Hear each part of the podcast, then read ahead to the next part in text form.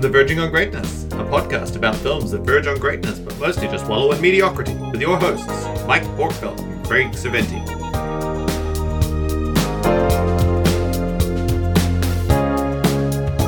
Yo, good evening, Yo. good morning. Welcome to Verging on Greatness Christmas special. Uh, Christmas special. Christmas special number two. Um, Yeah, number so, two. Gosh. So yeah, so one, well, so that what's that? That's like a year and a half that we've been doing this. We've been we're now Yeah. at our second Yeah, Christmas little- special. This will be episode 23. 23. So we're gonna we're gonna talk a little bit about Scrooged today. 1988. from 88, uh, Bill Murray classic. So this is a podcast. Uh, I should explain this up top.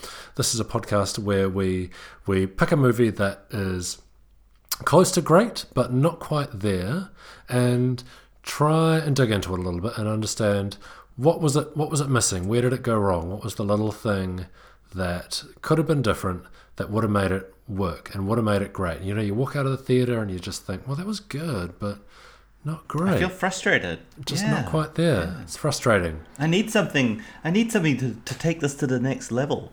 So- a script, maybe. So it's 1988. Hmm. You're it's Christmas. I'm assuming this was released around Christmas.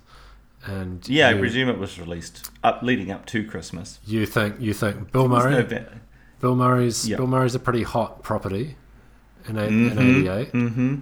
Um, Yeah. you know, yeah, Well, he hasn't really done anything of note since '84, but yeah. Also, this is the third film with Bill Murray that you and I have talked about. yeah, Yeah. Yeah. We're hitting a bit of a hitting a bit of a Bill Murray Bill Murray streak. He's a favorite of the podcast, fan of the podcast. He is. Yes. Yes, he is. We love Bill Murray. Um, I'm not going to lie. Yeah, so he's so um, Meatballs and Caddyshack preceded this, as did Ghostbusters. But you're right; it's been a quiet few years, which makes you think, well, well, he's due. He's due. Yeah. '88. He's he's ready for another big one. He's ready for a leading role. Yeah, and so why not? Why not get him into a movie where the script is script is already it's already written for you. It's it's it's a, it's it's a Wonderful Life. Um, but It is. Uh, instead of a instead of a banker, he's a a media mogul. So it's updated. It's updated It for the for the modern you know the modern audience in, in 1988. For a Reagan era, 1988. So it's you know you can you bring in those self-referential elements and yep. you bring in Bill Murray and and you got a winner, right? Absolutely not. uh, So th- this is the first time. this movie is. It's not that this movie is bad. It's it's it's it's fun. This this is I, I I was watching this and I was thinking this this may be the one that really tips us over into just being a bad movie podcast. really? Oh come on! we I'm sure we've watched worse movies than this. I don't know. I feel like this could be the worst. Um, what they are. It's yeah. It's it's hard. It's hard work getting through. It's hard work getting through Scrooged. Um, it's and it's, so this is the first time I've watched it. I'd never I'd never watched it. Oh before. really? Yeah. Is this the first time you've seen it? Yep. Oh my god! How did you miss this? I, it was I was six when when, when this came out. That's that's no excuse, Mike. I didn't want to see the nipples. But you can see your nipples. These guys are looking very hard. Yeah, I, uh, other thing I should drop. Spoiler alert: we're gonna we're gonna spoil this shit out of this movie. So if you haven't seen I mean, if you haven't seen it, it was it came out in 1988. I don't know how, like you, Mike, you missed this, but this is an old movie. Also, it's based on a property that's at least hundred years old, A Christmas Tale by Dickens. Um, there, there was a fairly solid Dickens joke in this, I have to say. Um, he he gets told. Um, he, he, he tells someone that he's going to scare the Dickens out of them, Yeah. and um, they're doing an adaptation of a Christmas Carol, and uh, he's like, "No one's on my, no one gets me, no one's on my wavelength. Scare the Dickens out of you, the Dickens. Come on, people." um, so you so you said that you said that Bill Murray, um, he is at the same time uh, the the best and the worst thing about this movie. Yeah, just, Bill just Murray before we, just before the- we started recording. Yeah, Shall we shall we shall we kick right into that? Yeah, why not? I don't think It's there's any. I don't think there's any getting around it. No, no, no. He is he is everything that is right and everything that is wrong with this movie is Bill Murray. Always charming, always fun. Uh, whenever the camera's on him, he's just chewing scenery. Yeah, Abs- And then- absolutely owns all of all of the best moments of the movie, you, Oh, you, every you memorable sense, moment. Uh, Yeah. Uh, Bill Murray making something up on the spot and killing it. Yeah, just crushing it. Like um, amazing, amazing performer. Just uh, he's that one guy in the show that that can't can't stomach anybody else in the scene having a moment. Like he has to have all the moments. I mean, I've worked. I actually, I think I've been that guy in shows, but um, he is definitely not someone you'd want to be on stage with. I think he'd be, in order to even be anywhere close to him, you would have to, you'd have to be at a twelve because he he is, he starts at an eight and rapidly ramps up to an eleven. Absolutely. and he stays there. You do. Yeah. So, so uh, it, it came as no surprise. We were also we were just scanning Wikipedia before this, and it came as no surprise that there were some uh, some issues between Murray and the director Richard Donner. Um, and it, Richard Donner, Dick Donner. it pointed so it points out a few things. Um, it's his first first big solo movie post Ghostbusters. Yes, so I think I think he does Ghostbusters in '84, and then there's really nothing, um, you know, like a Bill Murray, a Bill Murray vehicle of note. I mean, there's looking through IMDb, I see films between Ghostbusters and this, and uh, he's either cameoing in it, like Little Shop of Horrors, and she's having a baby, or it's a film you've never heard of, like Razor's Edge and Nothing Lasts Forever. So I, I didn't even know what those movies are. I haven't seen them. I've never heard of them. He he, dro- he Um, drops a little shop of horrors, and I wondered I wondered why. I t- it's only only made that connection when I saw the um, when I saw the IMDb page. He just says out of the, in the middle of nowhere, "Feed me, Seymour, feed me," and, in the near the near the close of the movie. I feel like that's. Um, I haven't really looked into it, and I remember him being in it, and just uh, as a kid seeing Little Shop of Horrors and going, "Oh, Bill Murray." Um, so I, I recognized who he was. But Bill, uh, Little Shop of Horrors got a couple of little cameos in it, if I'm not mistaken. Um, I think it was just a case of people of because it's got um, Does, it's what's his name? does Steve Uh, Martin Steve Martin do the dentist? He's the dentist. Yeah.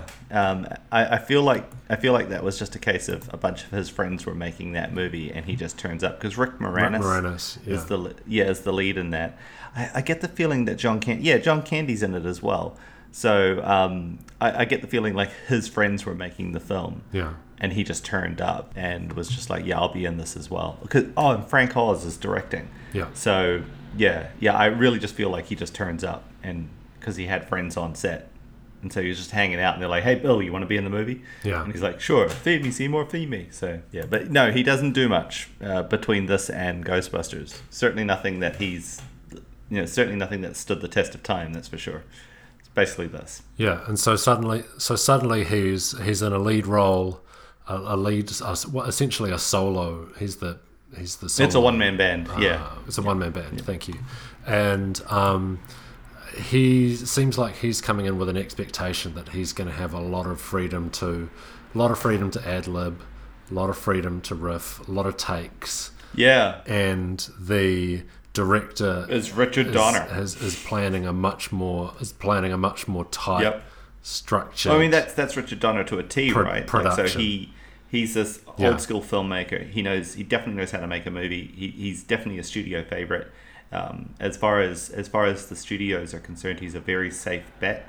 Um, I mean, he's responsible for, for the Lethal Weapon series. He's obviously responsible for the first Superman film.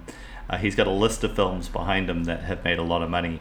Um, so, yeah, he makes a very particular kind of film, um, and so I think he comes up. He's used to working with a with a professional sort of traditional kind of an actor who's you know uh, this is my take and you know and where's the camera?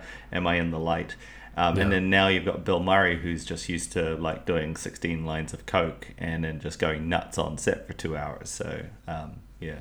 yeah, I don't know if Bill Murray was a heavy drug user. I get the feeling he probably was, but um, yeah, this film and Bill Bill Murray and Richard Donner are immediately set up to crash on this film, and I, I think I think that's what ends up happening, right? yeah. Well, as as as a consequence, it's all of the all of the story points are, are baked into this into this movie and the way that the story is structured, but the, the, none of them wind up paying off because Bill Murray.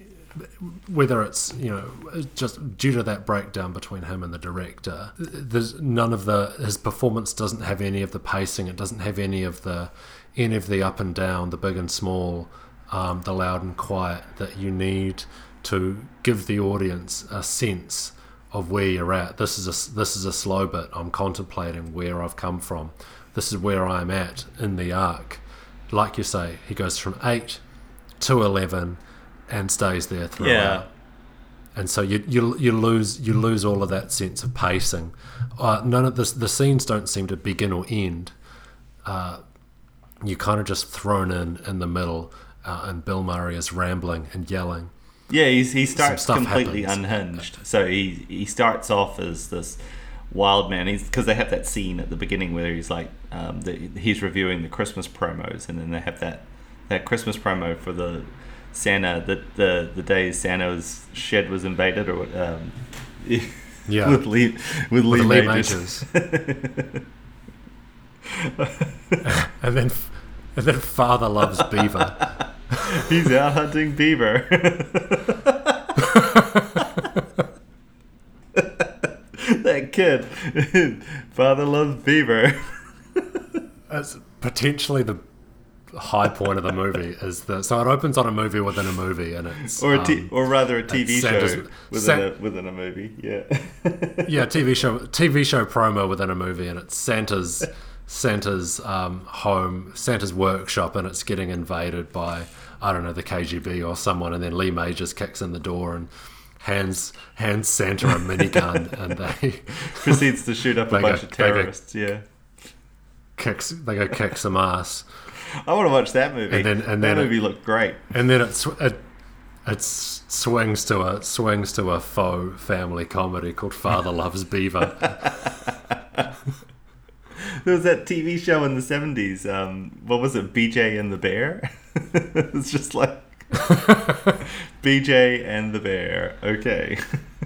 so, and I and I thought they were setting. So I thought they were setting something up with that scene because he, it's it's one of the few scenes that seems like it does have a point where he's he's um, tearing up the he's tearing up all of his executive team for producing this crappy promo, and then he gives them their own promo, um, and they they're they're reluctant to run his promo. And he gets up and he gets up in one of their faces, and he says, "I'm the I'm the youngest president this company has ever had because I know Yeah. the people." And he hits that line really hard, and you do sense that they are they're putting in their work. That's their first five minutes of work to set him up as a character. Okay, he's a strong-headed media guy. He he's he's he has you know uh, stabbed he's backstabbed his way to the top. yeah. In that Um, very eighties he's- fashion. he's- so yeah. yeah, he's he's, rel- he's relatively young. He's hard nosed. He's kick ass. Um, but he's Mm-hmm. also a, he's also a gift. He's got a gift. He's gift. He's got a gift for understanding what people want to watch and for and for achieving ratings. And, and and so you set that up, but then you never really hear about that again, and stuff starts falling apart. So you stuff starts. This is the problem with it. The script doesn't play out because stuff starts falling apart Immediately. Yeah. before he's visited by the Yeah. ghost. He, there's no Everything- success there, every- right? Everything in his So yeah, everything in his work should be working great, and you should meet the ghost, and the ghost should be pointing out his failures and the other parts of his life. But his work starts falling apart before he meets the ghost. He has the meeting um, with his well, he fires Bob Yeah. Goldthwait first up, and it's one of the one of the best one of his best lines. Um, uh, he, he tells his secretary to fire Bob Goldthwait, and she says, "But it's Christmas," and he, he Oh, says, yeah. "Thank you. Call accounting. Get them to stop as bonus." like that. Yeah, that's fun. Um, and and that actress as well. She's but then, but too. then, the straight in between in between that scene, he meets the guy Bryce, who is going to be the guy who gets brought on to help him. yeah, um, that you know he's the competition. He's the competition because it, that, was, that suggests that he's you know he's on his way out, and then he has the conversation with the boss, who who who, wants him to start thinking about TV for cats and dogs. Yeah, and for dogs. Okay, so he's got a mad boss that he's intimidated by. played by played by Robert Mitchum. I mean, I'd be intimidated by Robert Mitchum too. yeah, intimidating too. But then his his his response to that is to get his you know he, he shouts at his secretary. He says, "We got to we got to work late. We've all got to work late. I've got to work late. You've got to work late." Like he's his work. So his his work life but he falls apart as he's doing it. He, he it's not like a normal. This is not like this is this is normal. We work late, and I do this because I'm Yeah. a professional and I'm, and I'm amazing at my job. He's doing it in a panicky way, Yeah. which makes you think how did, how did he get this far in the first place? Because he's Yeah, freaking he's out. clearly- He's- clearly he's not- coming apart at He's not calm already. He's not in control. So he's coming apart before he's visited Yeah, by the ghost. before he's even. So where do you go? It's or he's already. It's already all over the show, and if But the the so the the ghost the should be the should be the the trigger. It's the that's the um the catalyst is the ghost coming and telling him bad shit's gonna happen. You should you should check yourself. Um, but but but that doesn't happen. Bad shit's bad shit's already happened. Um, and then he and then he, he kind of just carries on, and nothing in particular changes because he's already he's already freaked out. So now he's freaking about the show. Well, he was already freaking out about the show. Nothing really changes, except that he wakes up from you know what was potentially a dream, and uh, his phone is just hanging up on leaving a message with his former girlfriend that he hasn't seen in 15 years. played by the played by Oh, at the this point you- Karen Allen. And and and again, this is out of order because you don't know you don't know Yeah. who she is. We haven't met No. her yet. We meet her meet her in the next scene after the after the the uh, little bit of light comedy. Uh, after after they introduce, we talked a bit about how some of the comedy you couldn't really get away with uh, Mm. today.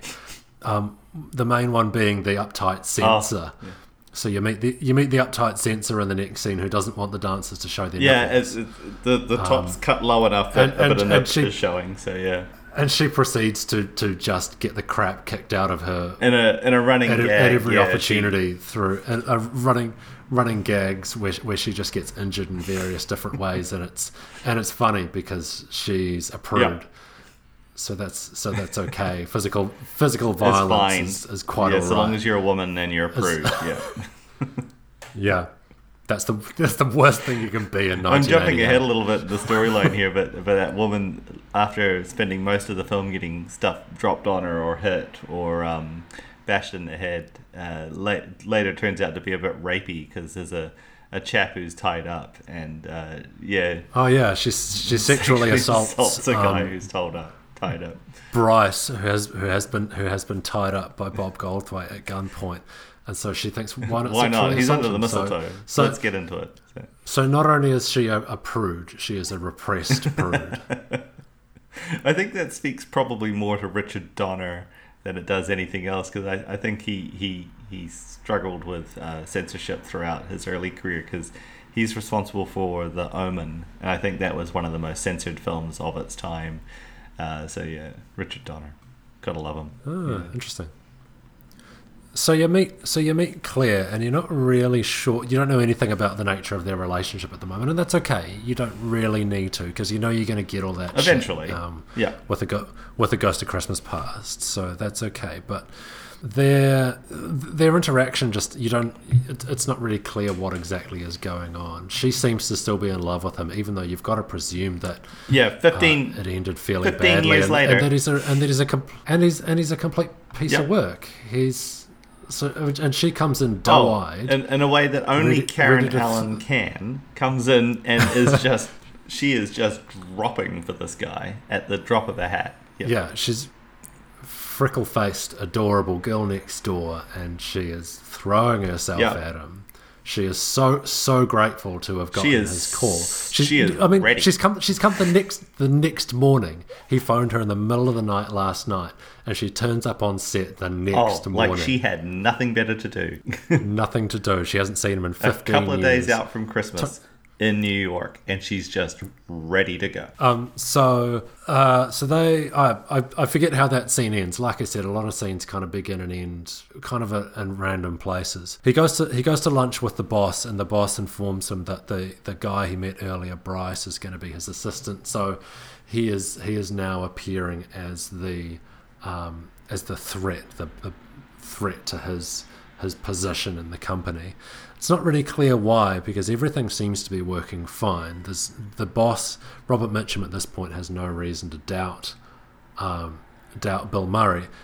This so where this scene is the first scene where Bill Murray you start to see the effects of his visit by the ghost because he um, Robert Mitchum orders a highball Um, That's right. and Bill Bill Murray's one comes with an eyeball Yeah. in it, Yeah.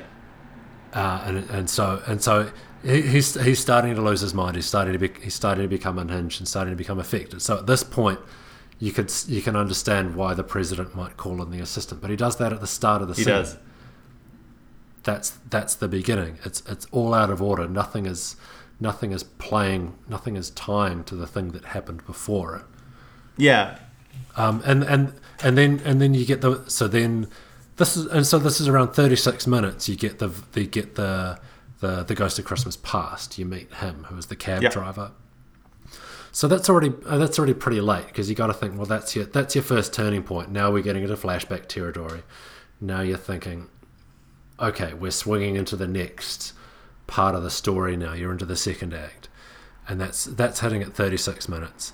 Um, so you're you're you're you're well into the ninety minute Yeah. movie, um, and you so you get a bit of you get they give you that taste of self awareness. He he says to him, "Oh, you're going to take me and show me my show me my past, and I'm supposed to get all goosey and blubbery."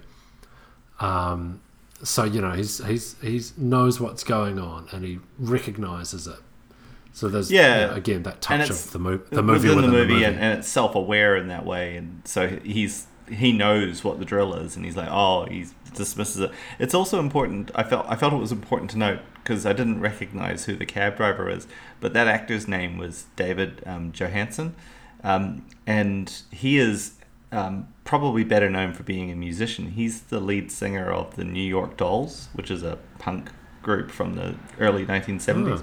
Um, you wouldn't know it. I thought he like his performance as the taxi driver was was very on point. I thought that was I thought that was a good little bit of acting. It was good. I think he's he's potentially the best person in the Yeah, movie. yeah, yeah. That the cab driver is He's- great. Yeah. he kills it. Yeah, he's really yeah. good. And this film is chock full of like celebrity cameos. Like if you you have to be looking for it to spot it. I mean, you've got the you've got obviously you've got Robert Mitchum as the as the president, so he's obviously Robert Mitchum. Yeah. And then there's a whole bunch of people who are within the special within a special. Like you have Lee Majors in in the opening credit, and then there's um, Bob Goulet. Yeah. Um, he's he's having a Cajun Christmas. Uh, that's the the promo at the beginning of the Yeah. film.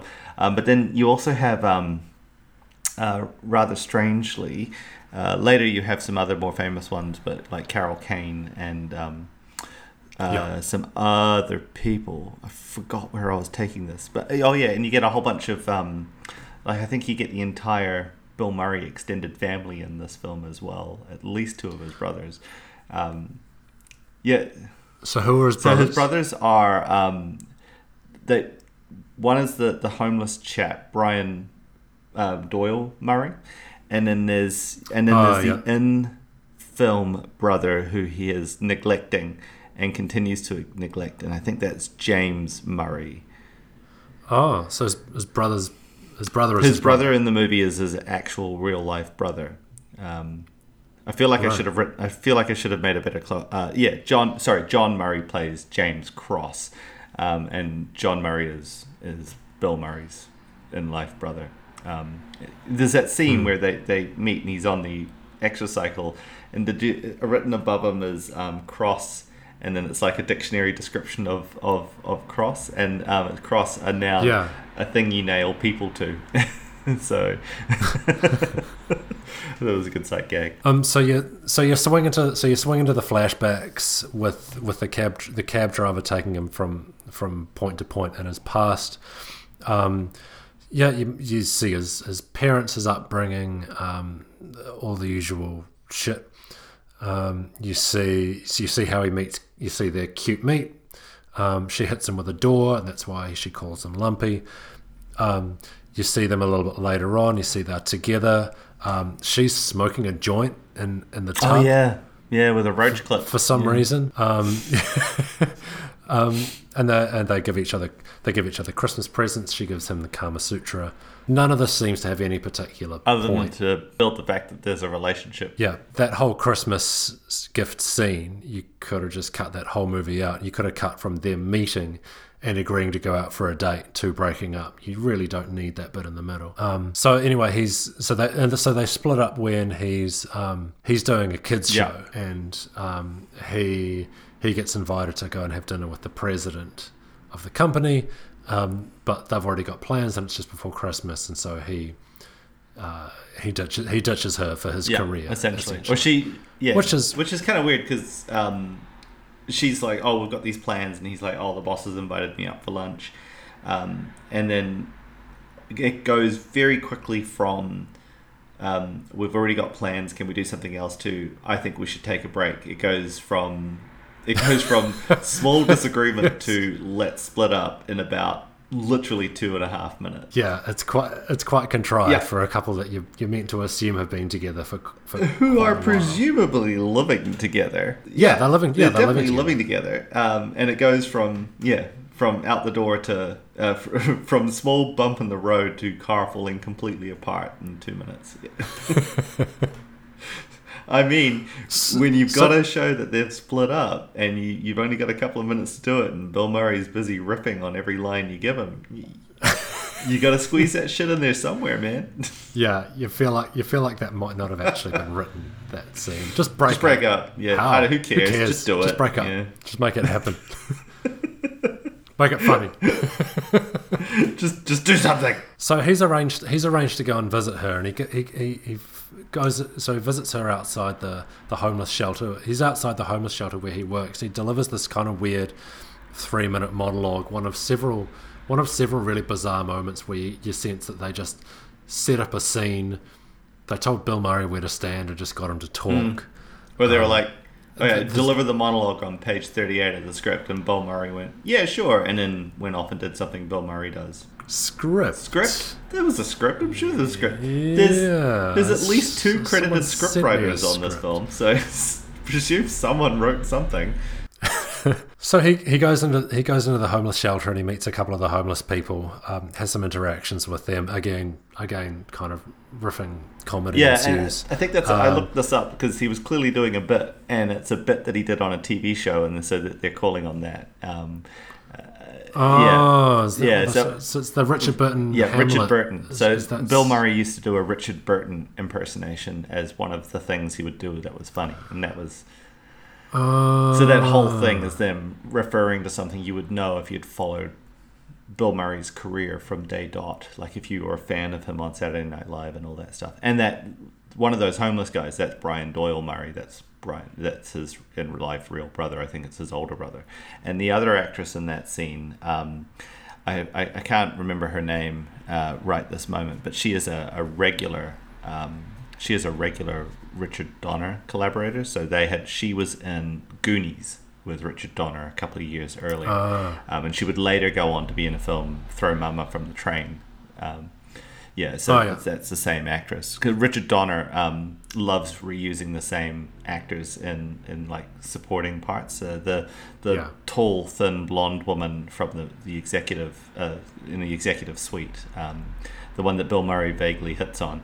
Um, she is uh, in all of the Lethal Weapon movies, so he he reuses people Oh, again yeah. and again and again. So just thought that was worth noting. I, I, I quite like Richard Donner. So So he so Bill Murray had a bit doing Richard Burton doing yeah, Hamlet. that was I wonder if he, I wonder if he lifted that from Peter Sellers doing Laurence Olivier. doing thousand percent. um, um, Richard III, but doing the um, to the words of "It's a hard day's night." I don't, Have you ever watched that? No, Peter. I, I Oh, think Peter Peter Sellers is. Go- is it Google it, it? man. Okay. It's- it's I so think Peter good. Sellers was. Been a hard day's night. Peter Sellers is great. I've been working like a dog. so good. I think so. I think Peter Sellers is capable of a subtlety um, that that Bill Murray is not. And that's not a criticism of Bill Murray. Bill Murray is a blunt, funny instrument, uh, but I think Peter Sellers Yeah. was capable of of very surgical um, precision when it came to performances. So yeah, I think we'll talk about Yeah. that a little later. But um, yeah, Yeah. absolutely. So we should swing through because we're halfway through already. Um, so so he meets so he meets Claire again at the at the homeless shelter, and and again she she puts up the slightest bit of resistance. Yeah, and then she's all in. and he and he- she's just like, "Let's go." Yeah, I've got I've got leases But up on my but then apartment. he's- he's Let's at- do this. he he's out, he's out again. He has to he he has to he has to um, he's he's demanding that she leave her work at the shelter, and she's like, no, I got to finish my work, and and then and then he just goes off at her and storms out. Yeah. So he's he's he's not being very good to Claire. He's not giving her a lot to to kind of go on to keep thinking thinking that this is a good guy to be with. I, I, I don't know why she's putting up with this bullshit. Like, seriously. No. They've been broken up for 15 years, and uh, and she is just ready. So ready. My God, woman. No. what is what has she been don't- doing? What's she been doing years? for 15 years except burning the candle for this guy? Honestly. You live in you live in, they're in New York, right? You live in New York. There's a lot of a lot of people in this She's city. Karen Allen. She steps outside Made and a- she has a line formed to the left of people that want to date her. And she's just like, oh shit, I better hang around for this David Cross guy.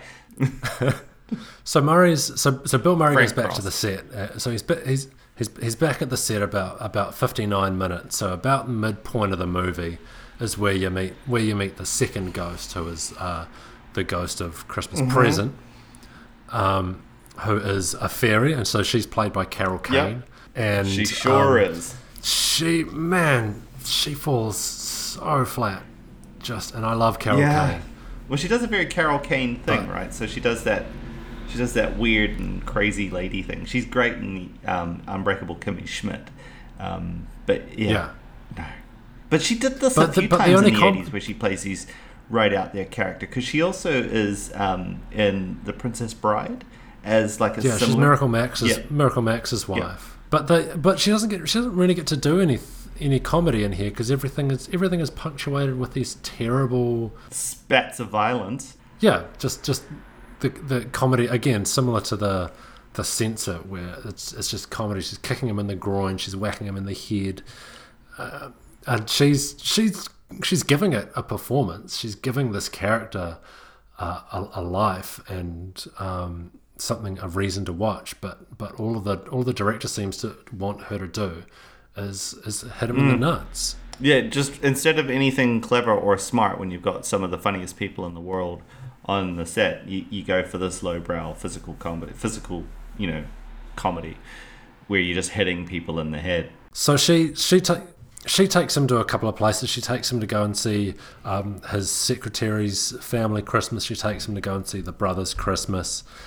Um, She takes him to the sewer Somehow- to show him a, a dead Brian Doyle Murray. yeah, somehow somehow it all lasts about ten minutes. Nothing in, nothing in particular really uh, happens. Um, a s- an- another thing that's that's kind of interesting is you never get a sense through any of these scenes that Bill Murray is. You, you never get a sense that any of them are having any impact on Bill Murray, except for the very first one and the very last one. So he sheds a he sheds a tear when he is watching himself as a kid. Oh yeah, and then he, he, he does write it off And- with a good line about you know forty dollars worth of pr- uh, prime veal. Uh, Yeah.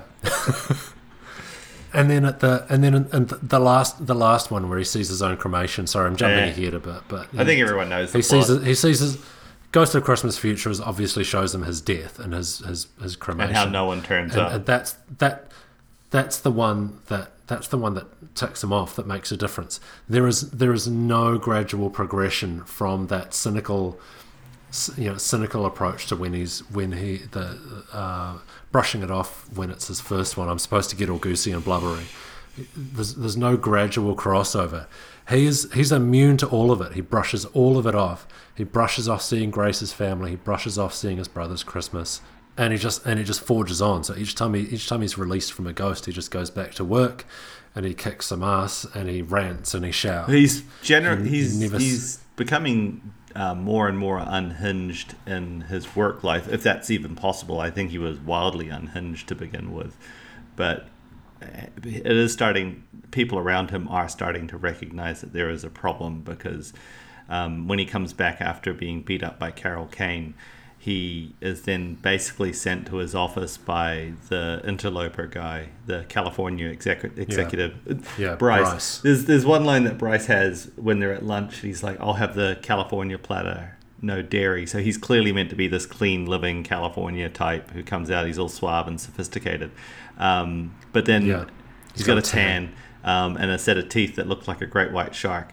Um, and uh, he's, but then he's like all off. I'm going to go and have a smoke. So he, he's he's. I thought that was funny. Uh, I don't know if that was intentionally funny or not, but I'm all healthy. But I'm going to start smoking cigarettes now. So that's, yeah. where, where my humor is at. So. Um, yeah, but so he is starting to become unhinged in his professional life. So things are starting to take a toll on him personally. Um, yeah. So the, the last act kind of starts with the show starting. So this live Christmas show that they've been building up to their live production of a Christmas live from Carol around the world, including the. Great Barrier Reef.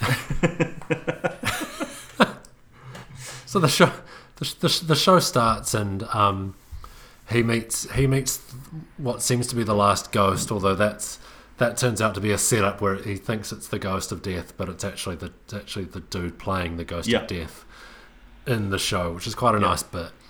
Uh, oh, and, and then Bob Goldthwait, Bobcat Goldthwait turns up because he's he's been showing up from time to time. He gets fired in the first scene, and he's been showing up from time to time as, as comic relief as you see him trying to get Yeah. drunk, and he, he gets you know he loses his, his liquor in various ways. Different misfortunes happen to him, and, and obviously enough to drive him to come back with a shotgun and start start firing at, at, at trying to kill trying to kill trying Bill to Murray. kill Bill Murray. I mean, who hasn't tried to kill Bill Murray at this point? um, So it, it, all that kind of distracts from the. the finally, he, he Bill Murray makes his way back to the um, back to his office. There's a nice, you know, you mentioned this bit. There's a nice bit where he's he's always he's drinking vodka and yeah, yeah, Tab. Tab. um, throughout throughout the movie. And to be, to begin with, he's mixing. He's it's quite an orange kind of mix. He's obviously he's obviously got quite a, mostly tab with a little Yeah. bit of vodka. Slowly, he starts putting less tab and it, just tab becomes in, more and more and more vodka, and more yeah. vodka until you see him actually shake the empty. Just like a couple of drops of Tab in there. Like, oh, that's perfect. Just just a little color. So he's in the he's he's he's in his office and he's having a drink, and then the, the actual ghost actually visits. Uh, actual ghost of Christmas Future, and you see it, it takes him away. You see him at uh, he visits Grace's son. He's in some sort of asylum. He doesn't speak. Um, he visits Claire. Claire has lost her empathy. Claire's become a, a wealthy cow. She's Um, become everything the Reagan administration wanted people to be haughty and dismissive Which- of street urchins. which still doesn't seem to still doesn't seem to impact him very much. And then finally he sees it. Finally he sees this cremation, and then suddenly, boom, he's he's on board. He is reformed. Yeah, he's a changed man. He's going to be Yeah. kind. He's a changed man. So he goes he goes back. He um, makes friends again with uh, Bob Goldthwait. He somehow gets Bob Goldthwait on side through rambling and yelling at And this him. is it's And important he- to note that this is after he has shot at him repeatedly with a shotgun. Um, not not Yeah. just threatened him. Uh, he's a bad shot, so he's trying to kill Bill Murray. Just I want to I want to say that now because I'm going to come back to that later. So he, he, he manages to he manages to storm his way onto the set. Uh, Bob Goldthwait um, takes over the Control room. recording booth control room to, to make sure that they don't stop Yeah. filming him. Um, it's it's essentially a he's essentially just a plot a plot Yeah. device at that point. Um, and and he delivers uh, a, a, about a ten minute Ram- rambling Monologue. monologue. on on how how he's reformed and how everybody should be nice to one another again. Yeah. Claire shows up. Inexplicably, she is ready to go.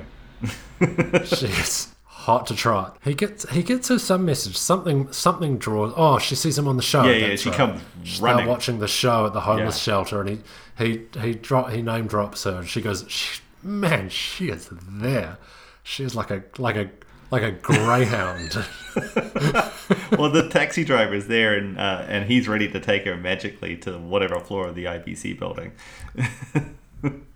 And and what I what I really like about it is what's well I don't I actually don't like it. What's what's just the the worst of all is that he goes he goes to her. She's standing behind the camera, and he goes to her, and he goes to pull her onto the set to to be in to be part of his Yeah. monologue that he's delivering to the world. And she's she shakes her head. She says, "No, I don't want to do that." so he just takes her. Consent? Picks What's her that? up. it's the 80s. So he just he, she drags her. You you think they're setting it up that he's oh he's reformed. He's actually going to listen. No, No, I was going to say what's even more baffling about that that her running down to the studio is so all of this is being so it's important to note that in the context of the story this is all being broadcast live. And so their um, a running joke is that they've got the solid gold dancers are in the are in the, the show. And um, this is the bit with the you can see her nipples it's one of the solid gold dancers. And, and these are very attractive and very lithe women. Um, and there's a moment during his rambling monologue before claire shows up at the studio uh, where a very very leggy blonde is stood under mistletoe and uh, bill murray bill murray goes up and he's like, "It's a crime. It's against the law that if someone stood on the mistletoe, that you don't give them a kiss." And he he he gives this this woman a kiss, and and she is sucking the life force out of him via his mouth. yeah, she's And then he's just Totally like, and I'm done, and walks away from the very attractive blonde woman. Um, and Claire must have seen that. So, so, sh- so she's just seen him suck face with with a, a, a very attractive woman, and and she's like, "Yep, I'm still on this Murray train. I'm gonna go down to the studio. I'm gonna get me a first class ticket, and I'm gonna ride that train all night. Um, just no, just fuck's sake, Claire, calm down. There are other men in New York. Just fucking calm down, woman. All right, carry on. Sorry, I've de- de- derailed okay. you Well, that's we're we're we were at the, we were at the end. There's nothing else to say. The, the monologue goes on for about ten minutes, It's rambling too. It then feels improvised. and then that's Yeah. the end. It feels like he's just. I'm oh yeah, I'm sure it's I'm sure Yeah. it's improvised. It's it's all over There's the show. bits of it that felt kind of scripted, but they haven't even edited it to you know to make it sound like it's it's going somewhere to cut out.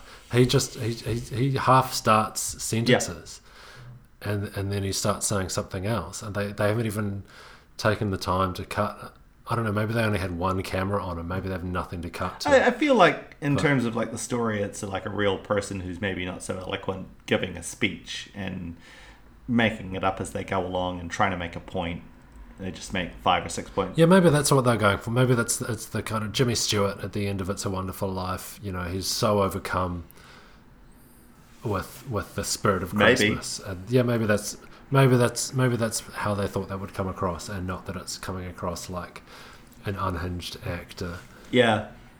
On, just just riffing and making on the back end of a three day coke minutes. bender. now, now I'm gonna make some shit up, yo. So, okay, we've been going we've been going forty five minutes. How do you fix this movie, Craig? You do the unthinkable. You you recast Bill Murray, uh, and people out there are screaming into their headphones now, going, "No, it's a Christmas classic. You can't remove Bill Murray." It's like, okay, well, calm down, person who's listening to us, who's a huge Bill Murray fan. Uh, we all love Bill Murray too, but um, if you want to make this movie better, you get rid of Bill Murray. So it's it's nineteen eighty eight. Who do you who do you cast? That's a tough call. Um, uh, Robin Williams. Robin Williams. I, Yep. I reckon. I reckon this Yep. movie with Robin Williams, um, assuming that we're talking about Robin Williams, not coke fueled Robin Williams. Um, rest in peace. Uh, we. Um, I reckon he's got the subtlety to, to pull this off because I, I think that's ultimately what this boils down to, right? Is you've got Bill Murray, and Bill Murray does a very specific thing, and and that's great. I love Bill Murray, um, and Bill Murray does a performance that nobody else can really do, but he only has basically got one level, and that's 11. He, he Yeah. dials it in straight away, and he's off the page, and he's he's off script. He's he's and not in a good way. He's he's making his own thing up as he goes along, and he's amazingly funny guy. But he has no ability to rein it in, and he doesn't get the subtleties of things. So he's not Or yeah, he's not dialing that down. At least- he's, at- he's just not bringing it, or at least not sticking to the script enough. So if there's a script that has a defined character arc and a storyline, he's not sticking to it enough. Or uh, I think you said this earlier, in terms of like the internal geography of, of the script, he doesn't know where he is at any one time. He's just moment to moment, No. and he's like, "This is funny." This is funny. This is funny, and he's doing these funny bits. Um, whereas someone like whereas someone like Robin Williams, he is amazing, amazing funny guy too. Um, if if not if not more so funny, uh, if you can scale it like that. But I, I feel like if you've got him on board, he knows how to dial that in and he has a better understanding of the geography of the script and the lay of that script. And he knows like oh okay in this scene i need to be i need to be remorseful because i've just been shown this other thing. And he brings that subtlety to Yeah. the performance. I think that's how that's one way to change this. Yeah, and in, obviously, in, in the 40 years since this movie was made, we've seen any number of times Bill Murray produced that performance. Oh, yeah. But I don't know. Either, he he either can't or won't, or is, or the director is not allowing him to produce that. I, I would say I'd say. Richard Donner as a director, like um, he's more on than he's off. So certainly at this time in the Yeah. late '80s, he is definitely on. He is probably top of his game, Richard Donner. I think. yeah.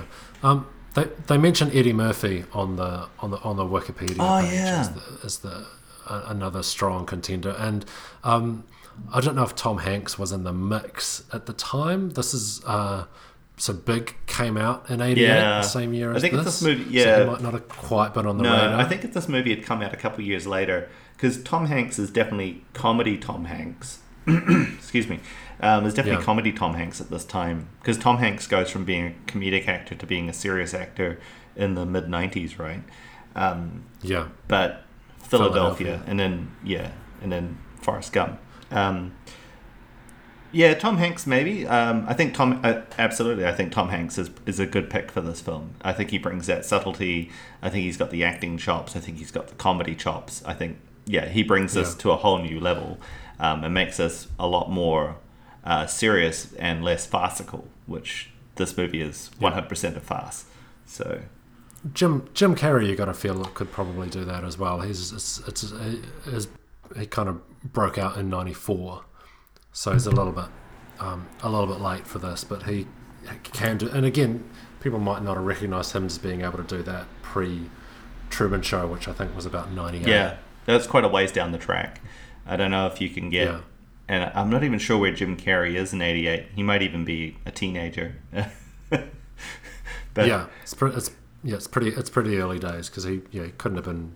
He must have been early mid twenties in '94, which is when uh, Ace Ventura, Dumb and Dumber, and The Mask all came what a out. year! Is that '94? Yeah, Wow, yeah, he yeah. that is the very definition of explode on the scene. Those are three big, big movies. Yeah, for sure. Gosh, I, I think I saw, I think I saw two out of three of those in the cinema. The Ace Ventura was the only Yeah. one I didn't see at the cinema. Anyway, um, yeah, Eddie Murphy. I, Eddie Murphy, I like for for this movie. I think Eddie Murphy. Um, I'm not sure what he was doing in '88. That might have been at or around the time that Trading Places was happening. So Eddie Yeah. Murphy has. I think Eddie Murphy has the understanding of like again the subtleties in that script that he knows that he needs to do a different thing at this time than at this other time. I think he just bring a Eddie Murphy brings a cohesive um, character arc to this rather than Bill Murray, which is Yeah. just explode, explode, explode. Yeah, Yeah. I think there's layers and subtleties there. That's how I changed this movie, and that's how I think we make it better. So that's yeah, that's the most that's the most obvious thing, and then you you got to do something uh, about Claire. About Yeah. Claire, you got to give her give her something. Well, go she's got to be something other than um, a, a loyal, and I don't mean this in a derogatory way, but she's got to be something more than a loyal dog that doesn't know how to to question the master, right? She's got to be a better. Yeah. She's got to be a fully rounded person that has pathos in her own character arc. She she is. I was watching this with Amy, my wife, uh, and we both commented like just how pathetic that character is. Like, what the hell? Yeah, she's really difficult to watch. Yeah, one one phone call at eleven o'clock at night and a voicemail left by a rambling ex boyfriend. Fifteen years later from from breakup, and she is ready. She is there. She is on board. Whatever he's selling, she's buying. She doesn't care the price.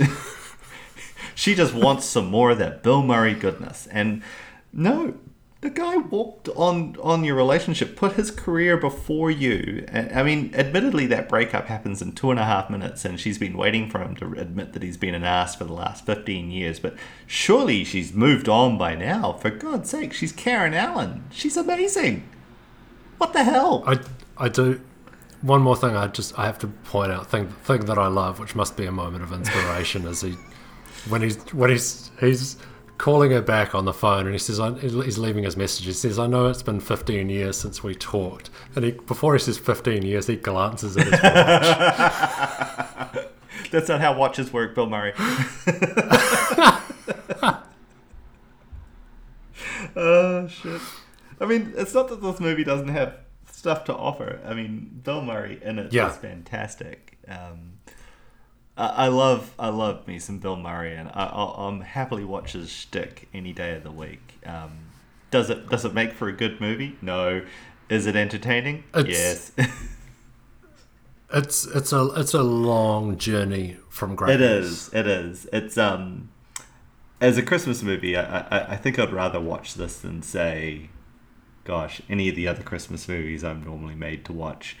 Um, like Love Actually, I, we did Love Actually last year, and as as as hard as it is for me to say it now, Love Actually is a great movie. Um, I would rather watch Scrooged than Love Actually because because people don't like it when I when I shit on the little kid running through immigration.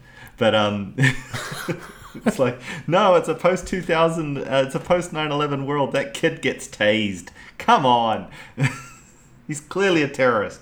Someone take him out of this film. But um, yeah, this movie has serious problems, and I'm I'm pretty sure Bill Murray is at the root of most of it. So yeah. Yeah.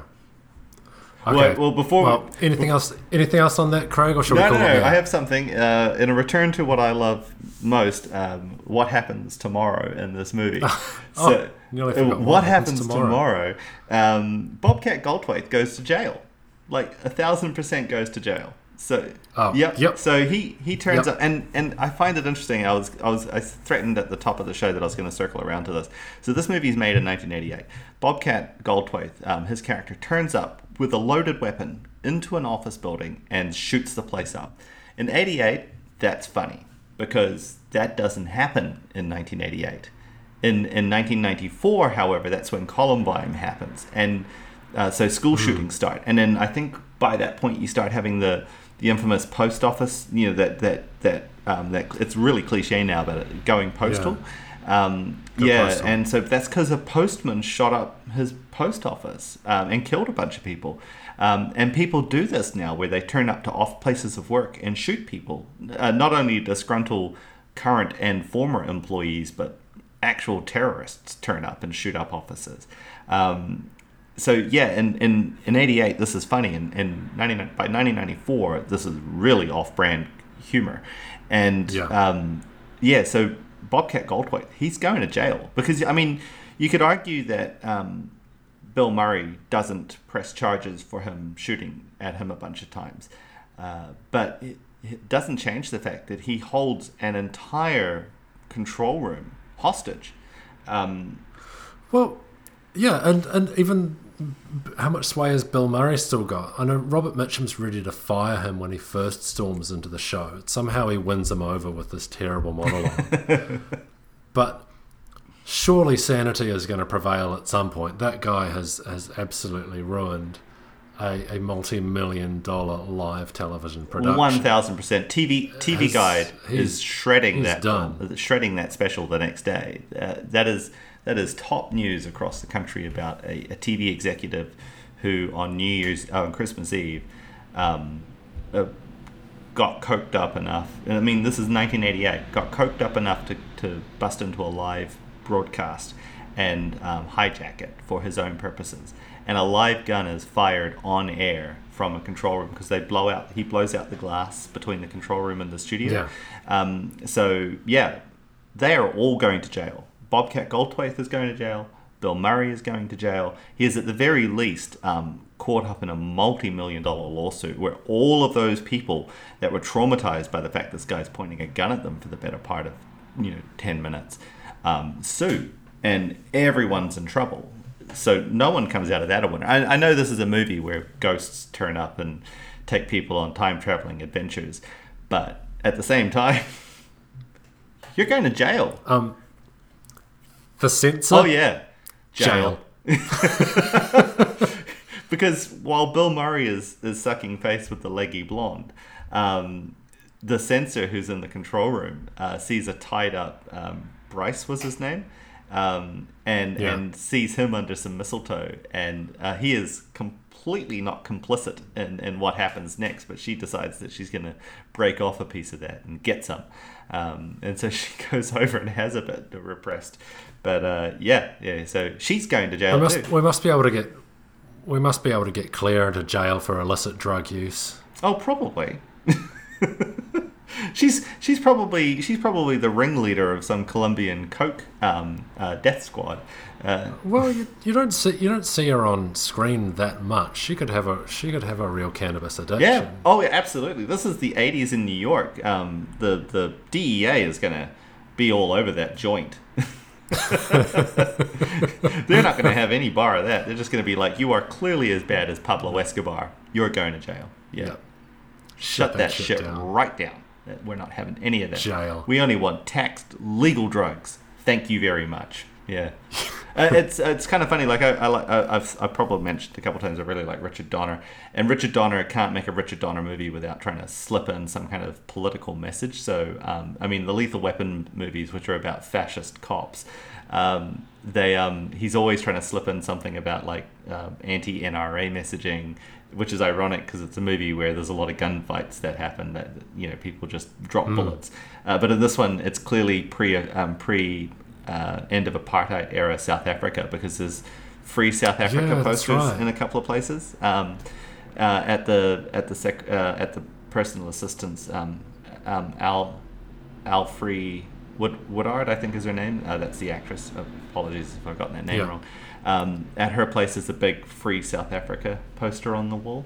Um, Yeah, and in the studio as well. yeah, it's a handwritten one, which I kind of thought was funny. So it, it wasn't like a professionally produced one or, a- or a known, um, you know, propaganda sort of poster. So someone clearly in the art department was told to get a free South Africa poster into that into that shot or into that set, and so they had to go and do something by hand. So, I mean, that's kind of weird, right? Like in a control room, like I don't know what your office place is like, but is anyone hand drawing like, you know, free Nelson Mandela um, posters to put on the wall? I, I can't even think of a, a New Zealand equivalent where they're like, you know, this person needs to be out of jail. Um, poster and putting it on the wall. Bring back Bill and Ben. You know, putting that on the wall. Is, is someone doing that in your office place? Not in mine. not a lot. That's kind of weird, but oh well. All right, we should wrap this up. We just had an hour. Oh yes, have we? Yeah. So that's our that's our uh, that's our last show for the year. Merry Christmas. We'll try and get this up before Christmas Day, so you can you can you know wake up in the morning, um, tell your family to Yeah. wait. Um, wait, mum and dad. Uh, wait, wait, loving partner. Yeah. I'm going to go listen to Craig and Mike's Christmas special Yeah, Christmas Christmas doesn't start for one hour until And- I have listened to Craig and Mike's 'Cause Christmas I am just until I've listened to the Verging on Greatness Christmas. dying to know what film it is they are doing, and I want to know what their opinion of it is. And that is our new Christmas tradition that we have to listen to the Craig and Mike podcast, Verging on Greatness. That's right.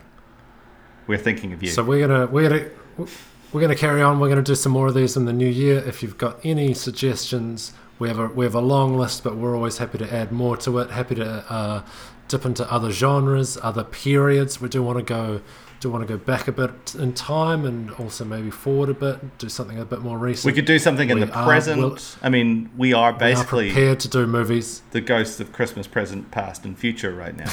yeah. I Prepared to do movies that don't have Bill Murray in them. oh, uh, which is kind of ironic because uh, we've okay. actually had some social media feedback about a film someone wants us to do, Oh, that's true. We didn't. Oh, yeah. and the film that Do we need? To, do we need? the A, film they want us to do. Do we need a Murray- Is Ghostbusters 2, uh, which was on the list already, but we I think we'll get to that. But maybe we'll do a bit of a Bill Murray break hiatus for a little bit, just a little bit. we need to wait for it. A, a Murray moratorium or a Murraytorium. We're gonna have a self we're gonna have a self-imposed moratorium for six months. um, yeah, All right, that's that's gonna that's gonna that's gonna come along soon. Yeah, we'll do in the that, meantime. In the meantime, we got we got we got lots on our list. Hit us up if you want anything to add. Um, uh, share this if you think you're uh, anybody who's into movies who um, into uh, you know how they're made and understanding how they're put together, how they work.